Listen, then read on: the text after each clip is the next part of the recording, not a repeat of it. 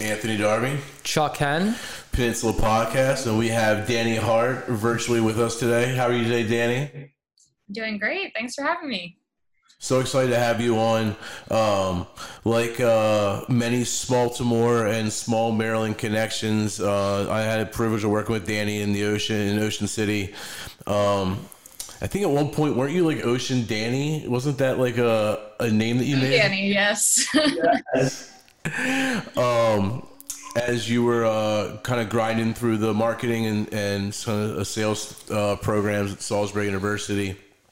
And um, I kind of go through your own corporate journey as, as I kind of went through mine uh, in terms of finding kind of a, a, a long term fit, and we both kind of ended up in this wellness slash um, just a better quality of life and, and, and questioning some of maybe the classic tales that we were told by our, our higher ups that this is how you get success. It's working 70 hours a week, it's grinding, drinking 12 cups of coffee, never exercising, never doing anything else. And uh, we both burned out pretty quick, right? So give me a little bit about your story and, and where you are today. Yeah, so um, you know, I think when we first met as bartenders, um, I, I remember being kind of obsessed with psychology, right? And so I showed up to one of my first marketing classes at Salisbury, and uh, Professor Morris asked, has anybody heard of the book Buyology? It's like the truth and lies of why we buy. And i was like actually i've got it in my book bag right here and pulled it out. And uh, i think that that journey has started then but really has continued. And now um, you know it, it started with going to school for marketing and environmental studies. So I got to see both sides of the spectrum, if you will, of the people that are super passionate about fixing real problems in the world, but don't necessarily have the means to do it. And then on the other side, the marketers who are really great at selling things and grinding, as you say, but don't really always have the the real mission behind what they're doing or or can't really relate that you know on the surface. So i always felt this draw in between the two my entire career. I did online fundraising for a while for nonprofits. That was nice because i raised money for nonprofits like the wilderness society and wwf and these large organizations that are making a meaningful impact. Um, and then i moved out to california and decided to start getting into tech and that was first in helping people pay off credit card debt with lower interest rate loans. And in that journey, I met the former chief science officer of eHarmony, Dr. Galen Buckwalter.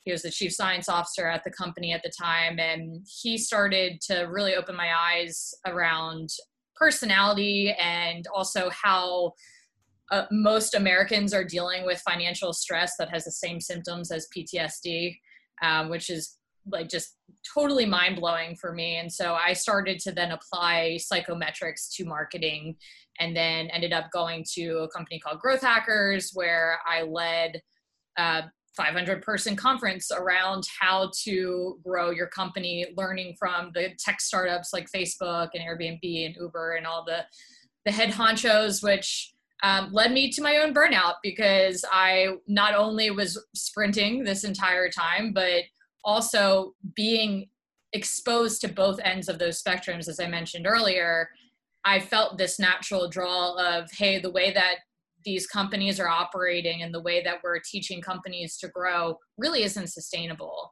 And there are a lot of negative externalities that are occurring that we're not really putting into the mix of, you know, like what these companies are valued at and the whole incentive model going back to, you know, why people buy is really getting people hooked and getting them addicted to these products that we're now seeing are not always great for us. Um, so now I'm kind of refocusing those things, uh, the way that I approach work, and and really just starting with what does it mean to live a balanced lifestyle in this day and age with tech, you know, at our fingertips at all times and uh, you know i think it looks a little bit different for everybody so that's what's exciting about the personality side to be able to draw some comparisons there um, but yeah in a nutshell that's kind of where i've been and where i'm at now So right now you're serving as the content or director of content for, is it PsyML?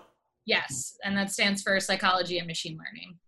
And what are you doing in that role? You're you obviously applying what you've learned? And tell me some kind of the real life um, applications that you're doing in that role. Yeah, so as the director of content, it's really um, helping to form the feedback of personality assessments. So when somebody takes an assessment, which you know we have a lot of different clients that use our services, but one example is FabFitFun, which is a subscription service where uh, people can get a box delivered with all of these self-care products. And so digging into their community, they now have a personality assessment that's related to self care. So you can see what your personality is and what that means in terms of how you approach self care. Um, we also applied this methodology at the the fintech startup, which was what is your financial personality. So you could start to see why you just why you make these patterns in your life and how you can live healthily or live healthy within those means. So um, you know, really comes down to a model that we use, which used to be Ocean or the Big Five um, framework, and now we've gone to Hexaco, which is a more robust version of the Ocean framework. And so Hexaco stands for honesty, humility, emotionality, extroversion, agreeableness, conscientiousness, and openness to experience. And so these six dimensions uh, were developed across cultures, languages, genders, everything to form what it may what it means to be a human. And so most people, well, everybody really has a dominant trait where they stand outside of the norm of the rest. And so for me, I'm high openness. And so I write the feedback that goes directly to those people when they see, oh, I'm high openness. What does that mean? Um, so whether it's specific to a client or our own version that we have on uh, our website, psyml.co slash personality. Um, you can take a, a, quick assessment there, but that's pretty much how I operate now is writing that feedback specifically to those different personalities. That's really neat. And it's funny. Question number four What do you not want to talk about answer i'm an I'm open an, book yeah. that correlates well with uh, with you know the stigma that you just painted for yourself which is cool and, and that's personality brand for sure yeah and that's one of the things that invited you know wanted me to have you come on today was we sat in my office when we were still and i'm excited for you to actually be able to physically come and see what it looks like now um, downstairs but um, you know, just to have that openness and being able, it's tough sometimes when you're in that high pressure. Like I know that um, that you were achieving a high level of success, but being open with yourself and being open with your peers and saying, look, just because I'm successful doesn't mean that I'm happy. And there's that expectation that like you always have to be happy if you're having a high level of success. And unfortunately, there's not always that correlation. Sometimes that can be really tough to deal with internally, um, especially when you like walk the walk of look at me leading by example and then all of a sudden like you have a challenge like that was one of the questions that i kind of wanted to throw at you was is you definitely don't lack any of the knowledge around um, the psychology of of how to handle your day, right? And like what top performers do, and you get all this feedback, and you and you're constantly analyzing other people, so you have this in you. Um, are there like a couple maybe high level things that you have to do to make sure that you constantly apply them for yourself and that you don't fall into some of those areas that you know are not good zones for you to be in? Definitely. Yeah. And I think that this is now like when I coach people, this is kind of like the framework that I take them through because it started with me. Like I found something that worked really well for me and it led me to okay, these are my guardrails and I need to live within these guardrails. And if I don't, then I know that I'm going to like either burn out or get depressed or super anxious. And so that starts with what are the core values that you truly believe in? And it takes a little bit of self exploration to get there. I, I can send a link so that you can provide it in the show notes of uh, a simple exercise. It's like you know, it probably takes two hours to do. I revisit it every year just to make sure, like, hey, these are still the values that like I want to uphold because obviously things change right? Like pandemics happen. And maybe like family becomes more of a priority than it was in the past because there's different environmental pressures. Um, but starting with those core values is what allows all of us to live with authenticity right? And that is what leads to a life where we feel balanced. You know if we're constantly looking for you know monetary gains and stuff and we don't know why we're doing that then there's a clear disconnect. And so when we push our bodies to the limit and our minds to the limit and we basically like reach an unhealthy level of stress then it's easy to burn out and say why am i doing this? None of this matters and then it's like a big collapse. So i think coming back to okay core values you have those guardrails. I have about six that i live by and each of those six like i check in every quarter to say how am i meeting them? Because what i found is that in the past i maybe was meeting three of them and then the other three just like you know health for example wasn't a priority uh, family wasn't a priority those things and it it added up where i was like okay if i don't focus on these things then i'm not going to feel authentic to myself and i'm going to burn out. Um, I'm I'm very thankful that I had the experience of burnout to be able to come up with this and help lead other people down this path because I can't tell you what your core values are. Only you can do that, right? Like the self-reflection is really what's important, but I can help guide people through that. So that's that's what's exciting now. so I guess I got a question. So a lot of this stuff, I mean, uh, like you've been speaking about, everybody's different. Everybody has their own set of core values. Everybody has dominant character traits how much of what you guys do is figuring out um, because i know i guess you guys do some work with companies and stuff still too. Um, how much of this is like okay um, so you have a huge organization and everybody in the organization takes these personality tests and they come back and everybody's a little bit different. Are there ways to piece these different personalities together through like a set of core values i guess if that makes sense like within an organization yeah, well, I think it's important to just note too that there are no bad personalities, and having varying values and varying personality traits is actually a good thing because it pushes all of us to be a little bit more like rounded, I guess. Um, we've all evolved to develop these different personality traits for a reason. It's because we need everybody. If we had all high openness people, then like we probably wouldn't get anything done because we'd just be chasing one idea after the other versus okay we have a high openness person but we've also got a high conscientious person who's going to help break that down into the details and actually execute all of these ideas or help prioritize them you know whatever it is. Um, so i don't think that there's necessarily like anything that draws them together based on values but the biggest thing with personality and working together as a team is self awareness.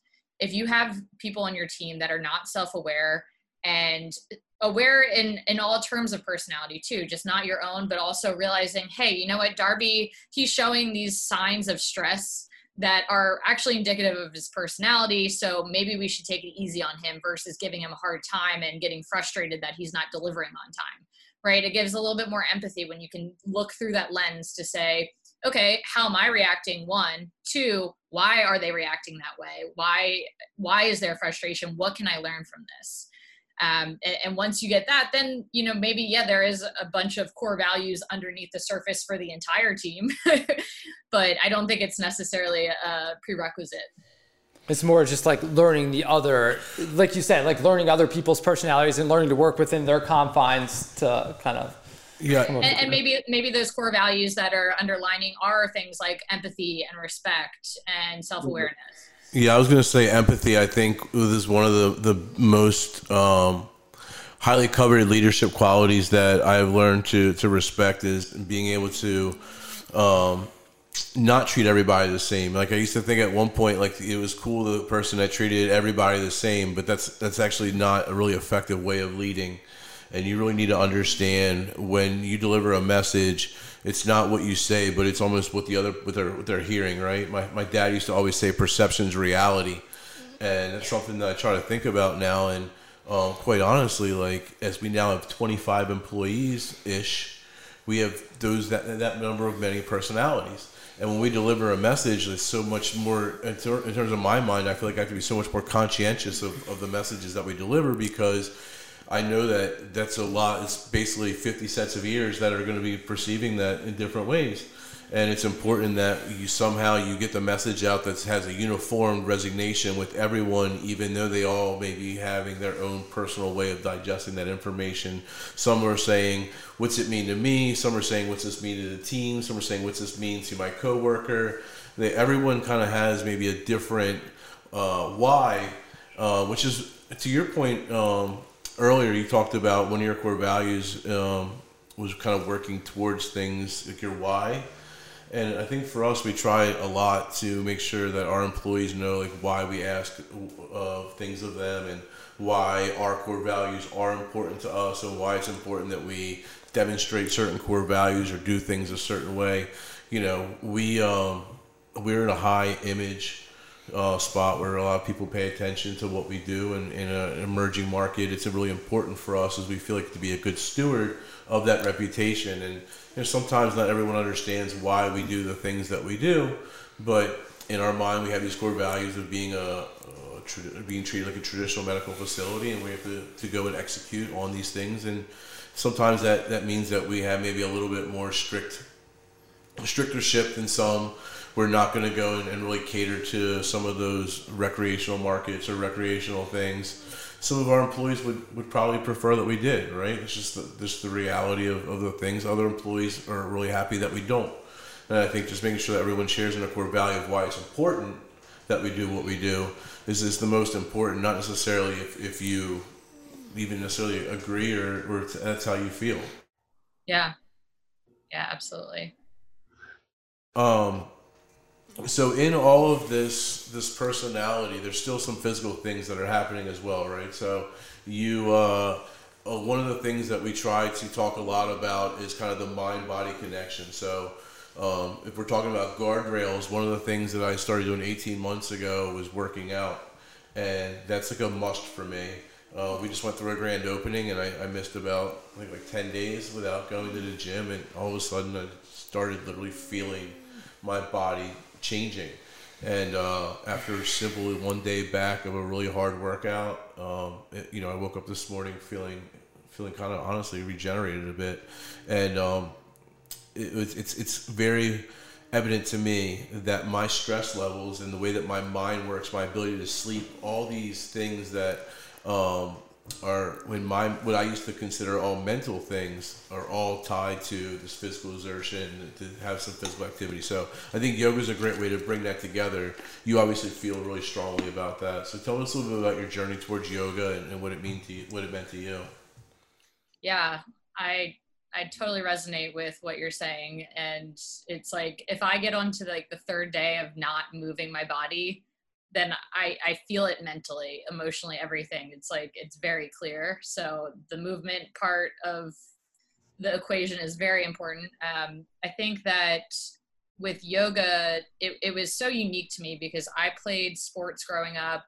We stretched, you know, before and after, but there was never any like mindfulness to it. It was like, you know, we're counting out loud and that kind of stuff. It's just like You should make sure you're not out of yeah. count, right? That would be the worst yeah. thing in the world. I wasn't wearing my hamstrings, but heaven forbid my nine is off.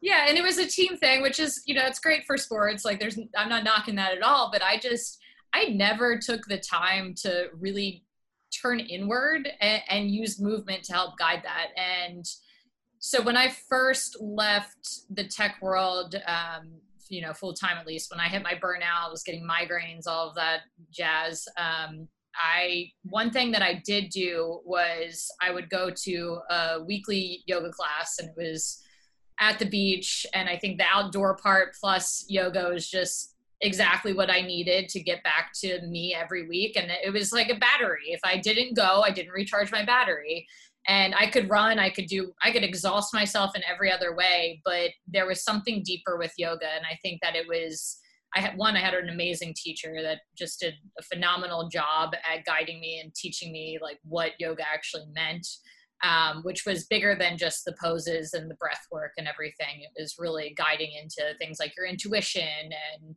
your own wisdom and and really learning from yourself. Um, but I I had never done that. So even training for marathons, uh, which taught me tons, right? Being able to use your breath to guide you through 26 miles is its own challenge. But I never listened that well. And that was because I wanted to get that sticker or whatever, you know, like I wanted the. You were just telling your body, just telling your body what to do all the time and never really listening to what it had to say back, right? Exactly. It's like just go do this, go do this. You're tired. That's okay. Like drink some water. You'll you'll be back on the road and tomorrow. Um, so yoga was the first time that I could connect the mind, body, and being so burnt out in tech and just chronically stressed. It was exactly what I needed. And and at first things started showing up that I was like, what is going on here? Like I basically blew out my shoulders. I blew out my hips because you, you know you're used to sitting at a desk and it's just like nonstop slunch like slouching and not standing up often and that kind of stuff. And so it takes time to actually bring that back to a healthy state. And at first I was rushing it because again I wasn't listening right? When I when I started the yoga training it was like I want to be like that next flexible person over there. And I just looked externally. And then as soon as i got injured i was like all right this isn't going to work. Like i've got two more months of doing this. I cannot get the, i can't continue at this pace. And that at that point was when i said my intention for the foreseeable future which by the way it's still my intention is to be patient.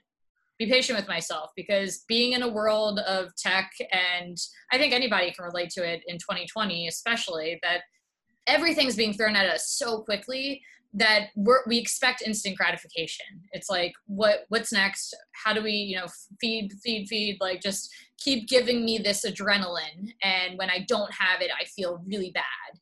And so, going from a tech world where I was like really good at what I did, always checking notifications, to going to yoga where I was like, I know nothing about my body. I know nothing about like my mind and how it all connects and I have to now teach this to other people. Like this is really hard. This is really really hard. It was super humbling, and uh, that's yeah. And then it was just like, okay, I need to be patient. And now the self awareness switch has been flipped on, and sometimes I have to dim it because I'm like, this is too much. I'm learning too much about myself. There's some trauma that I'm bringing up, whatever, and I need to dim it so I can get actual work done.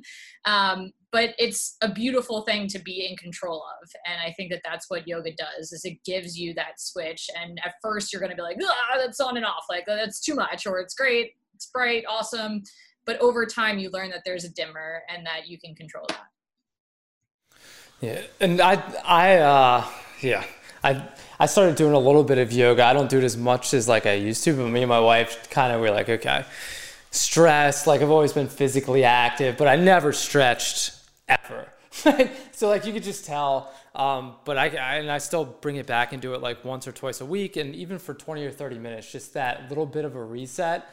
Um, between that and like breathing for me, so like even really simple breath te- techniques, like I'll do box breathing before I work out, and I can just completely reset my body, and I can just go in and like with a clear mind not have any real intentions, just focus on what I want to. And it's pretty crazy. And I use the breath work and I've tried to teach it to my little ones. When they get upset or they're mad, like, okay, go out, just you could, eh, and it's crazy to think that just by doing that breath work, it's just that little simple kind of reset goes so far and like, you know, getting your mind back to like a really good place. Oh yeah, I mean it's it's definitely engaging a system within your body that relaxes you. And so like I used to always say like before you leave and enter a room, like take a deep breath, right? Re- do that reset. It doesn't have to be long. You don't need an hour to meditate. You can meditate just by moving from one place to the next, right? And just say, okay, I'm going to take that deep breath, check in with myself, and then I'm moving on. Because a lot of times we just carry stuff from one place to the next and we never let it go. But that breath can allow us to do that very quickly. Yeah, and I think um, that like so I'm in the very infancy stages of taking a couple yoga classes and trying to see where it falls in my regiment.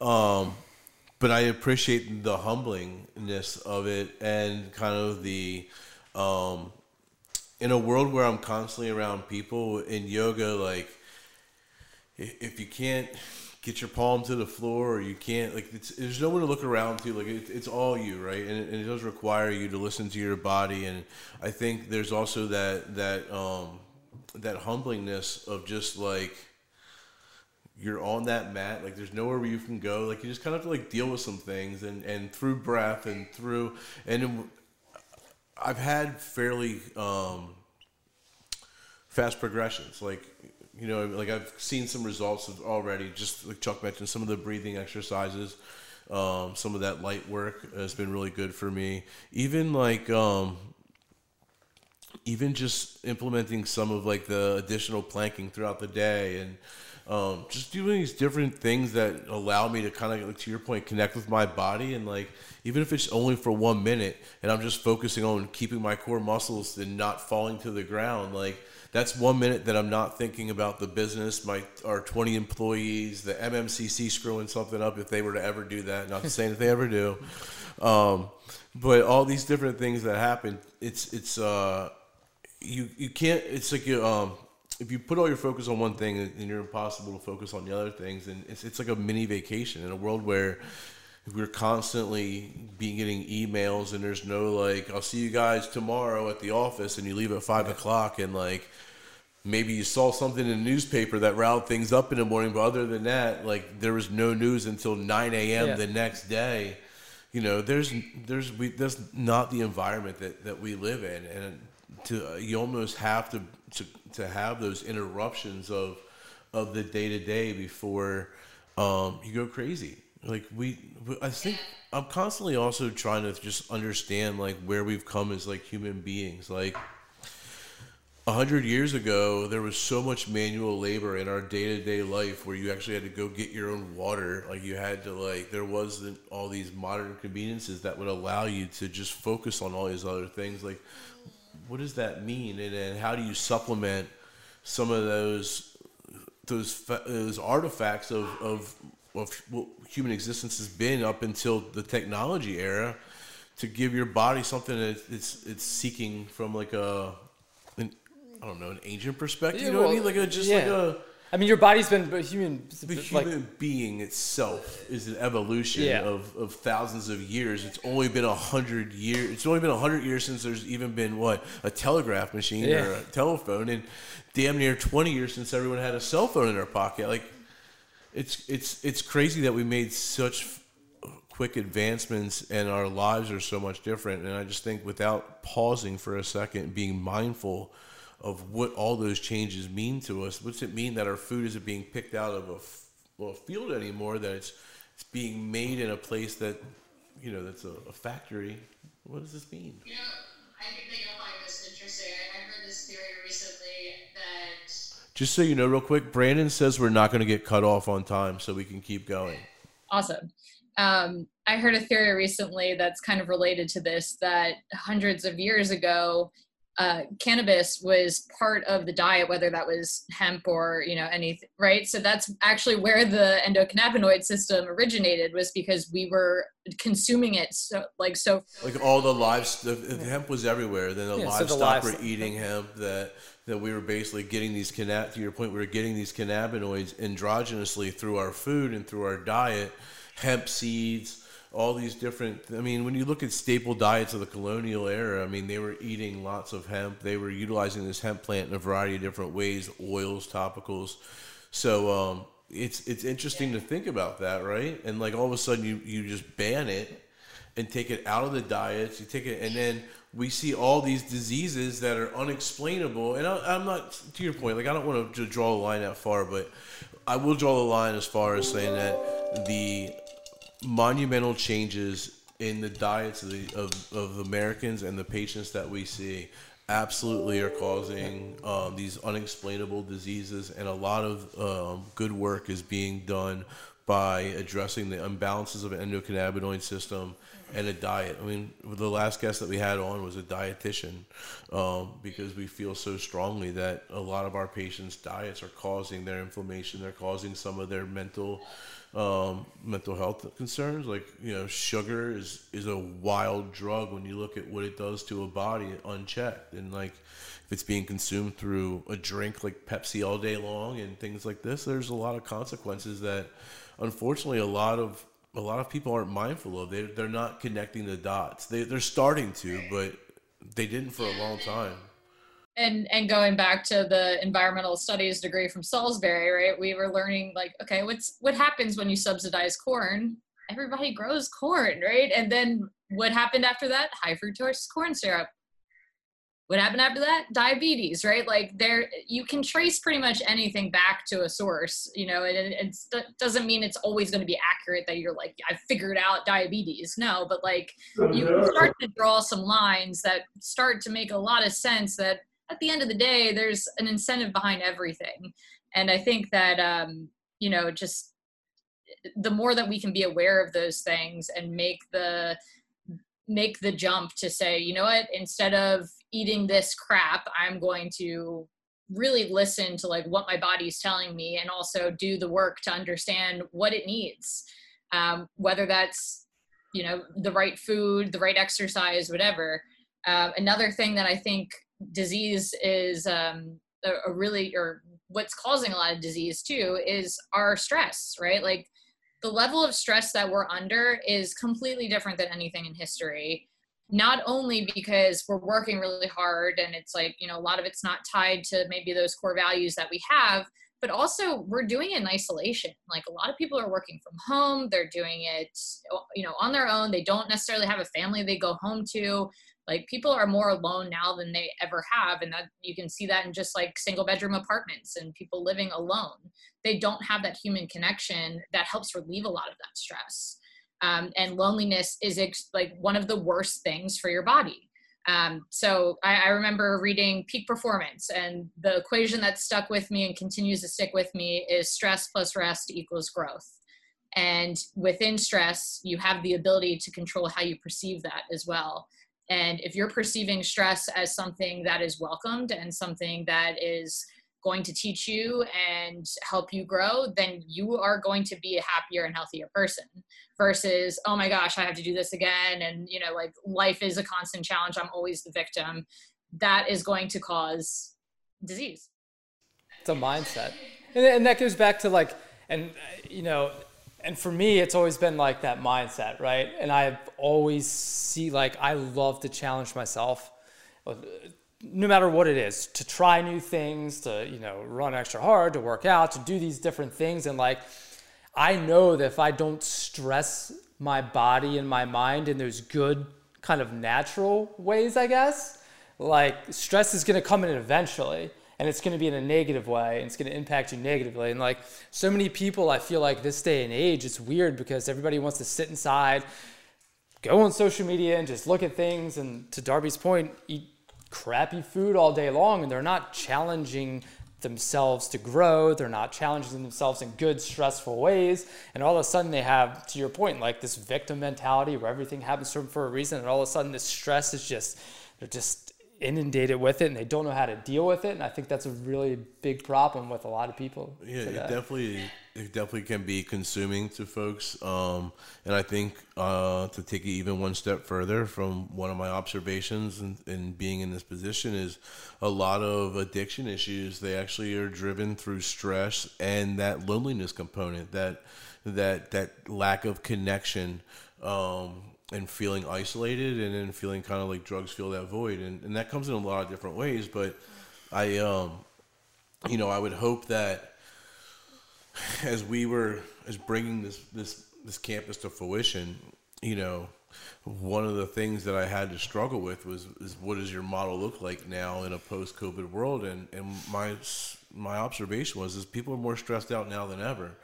People need small exercise classes and yoga and all these things that we're going to do in a community room more than ever. They need cannabis as an option, so they're not quickly getting on Xanax and all these other much stronger, sometimes very appropriate and very applicable medicines, but oftentimes overprescribed and uh, and substituting a better diet, more activity, more exercise, and a more long term stable solution. We're just trying to trying to promote that because it, it, doesn't seem like there's a, a mindfulness of it, especially in, in, underserved communities like the Eastern Shore of Maryland, where um, you know you have lots of Title One schools, and you have these this sometimes subsidy programs that it's much easier for them to get canned food than it is fresh vegetables. It's easier for them to get some of these these products, and it becomes a cultural thing, right? Where mom, grandma, great grandma, everyone did these things, so this is kind of what's embedded in me. And sometimes just breaking those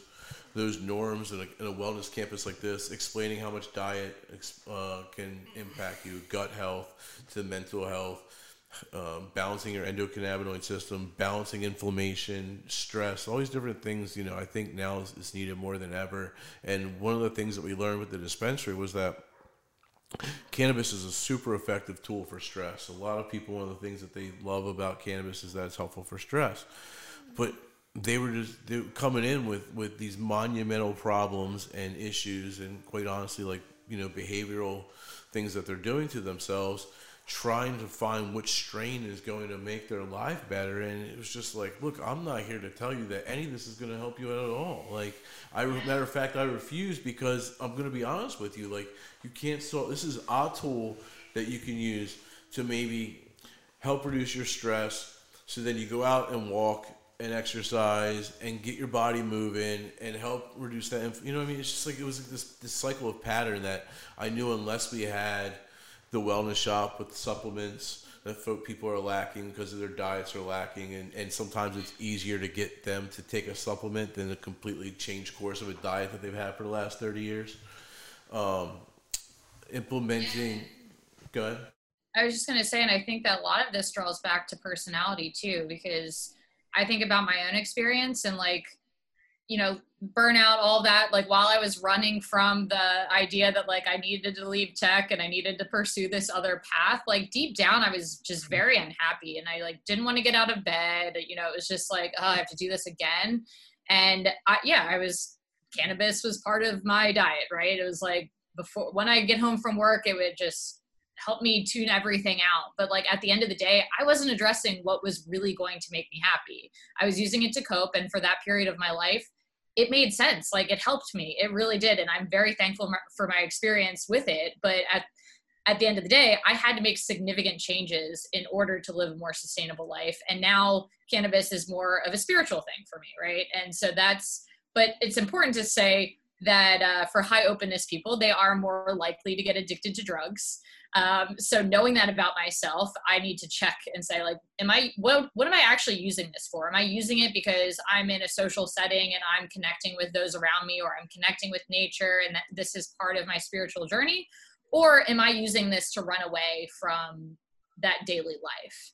Um, because those are very different scenarios, and I'm lucky that I don't have you know significant health issues that I need a specific you know cannabis strand to help fix you know i think that they like ptsd and like some of these other like research that's being done it totally makes sense right? Like it's like yeah you're gonna sleep better you're gonna have a better life you can actually go outside because you feel confident enough to do that.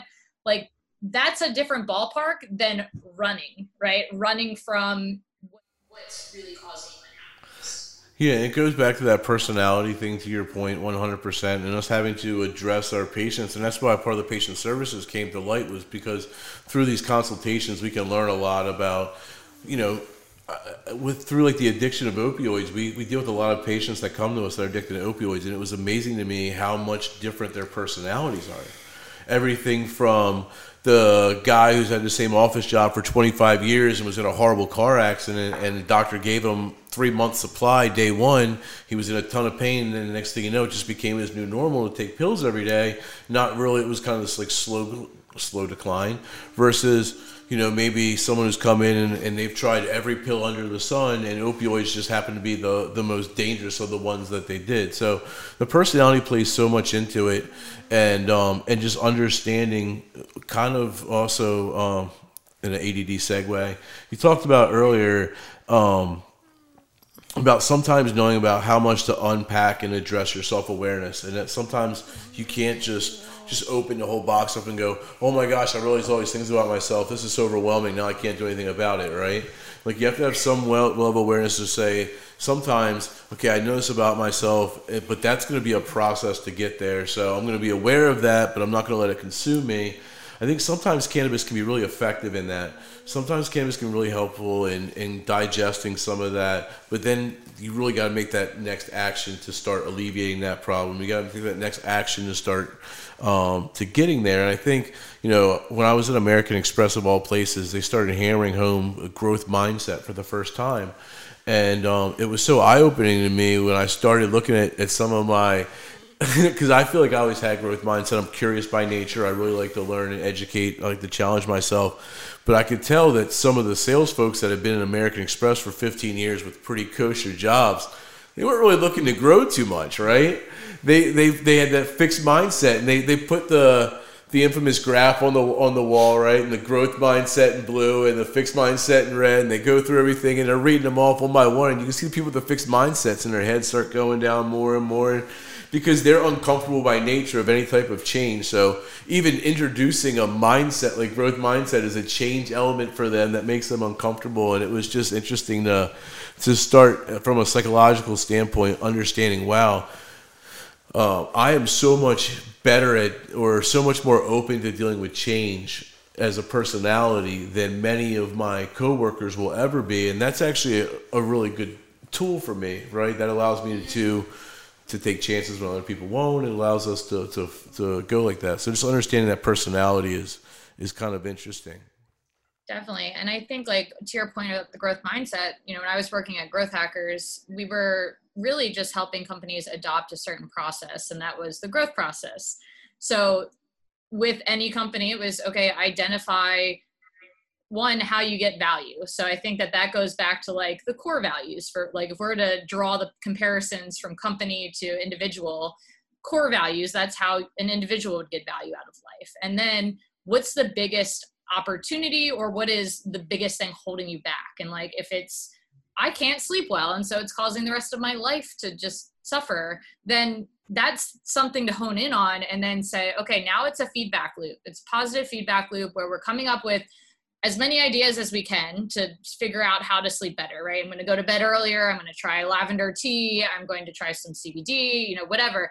And then testing those and being able to say, hey, you know what, the lavender tea didn't work, but the CBD did wonders. So now I'm going to add that into my routine. And then that comes back to like coming up with new ideas. And then before you know it, you actually start to achieve this problem. And then you realize, okay, that's not the biggest problem anymore. What's next?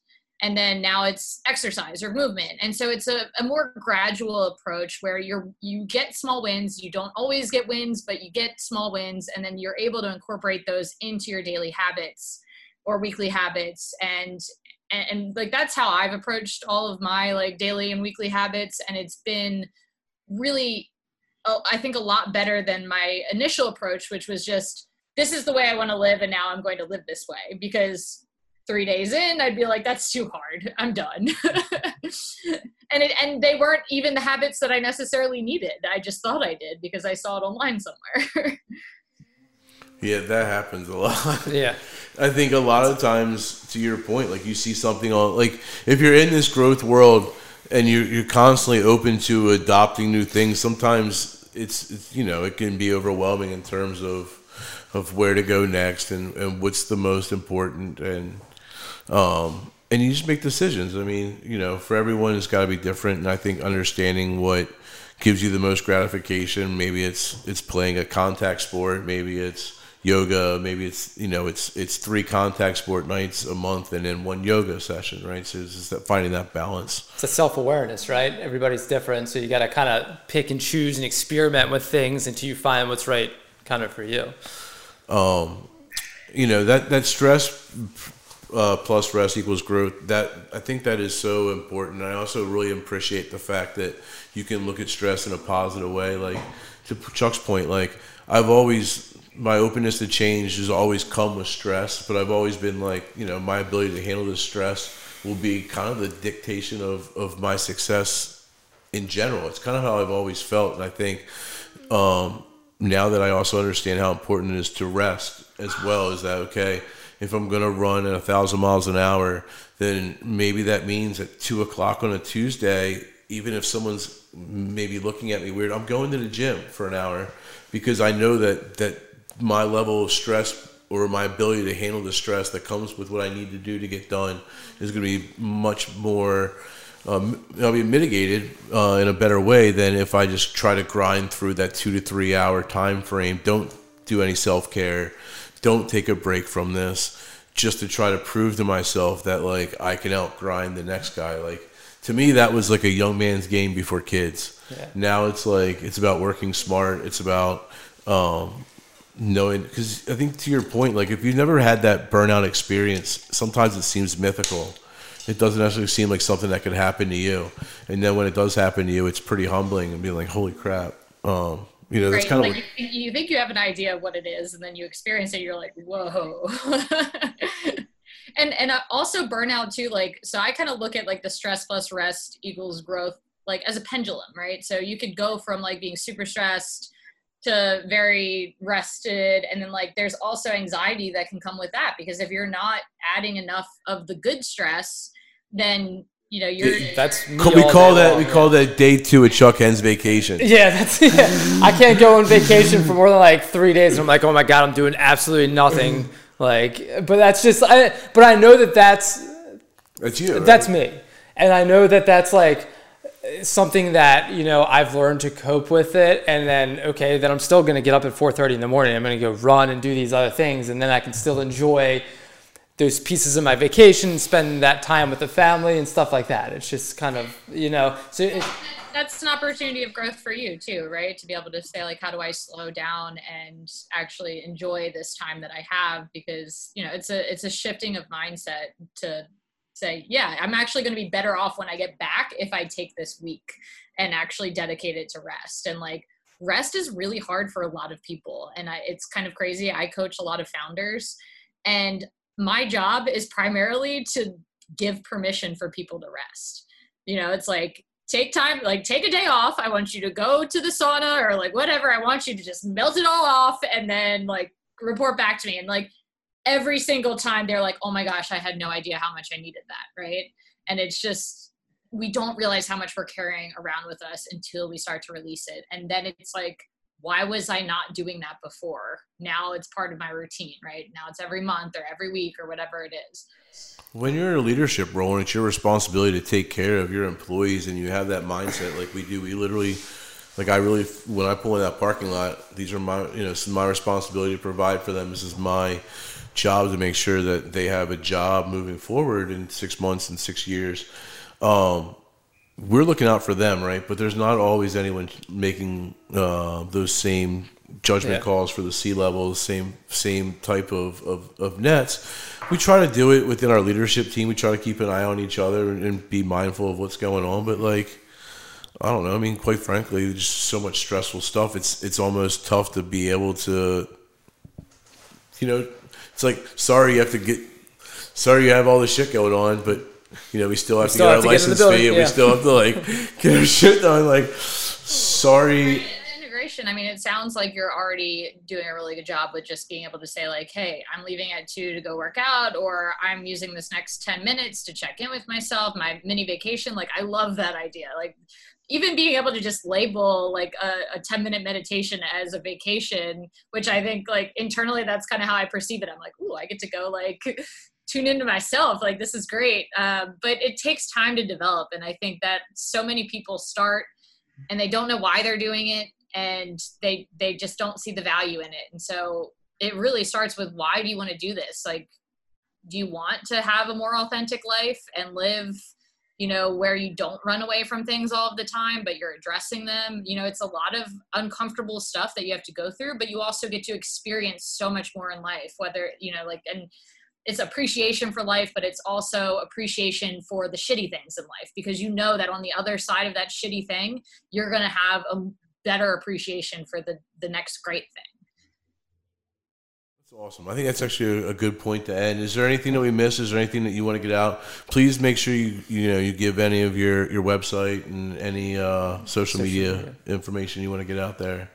Yeah, well, this has been fun. I always, I always love talking to you, Darby. Um, so yeah, my website's growthgal.com, and I'm working on a personality page. So if someone wants to take the personality assessment that I've written the feedback for, uh, which will give you insight into your personality based on Hexaco, and also like how you function in teams, both optimally and also when you're under stress. So I think it's a really good resource for any team as well. Um, but I'll, I'll add that on that page. So growthgal.com backslash personality um, and on Instagram at growthgal. So yeah. That's awesome. Thank you so much. I love the work that you're doing. Keep it up and uh, keep keep growing. Back at you. Thanks for Thanks, having thanks, me. Thanks, Danny. See you later.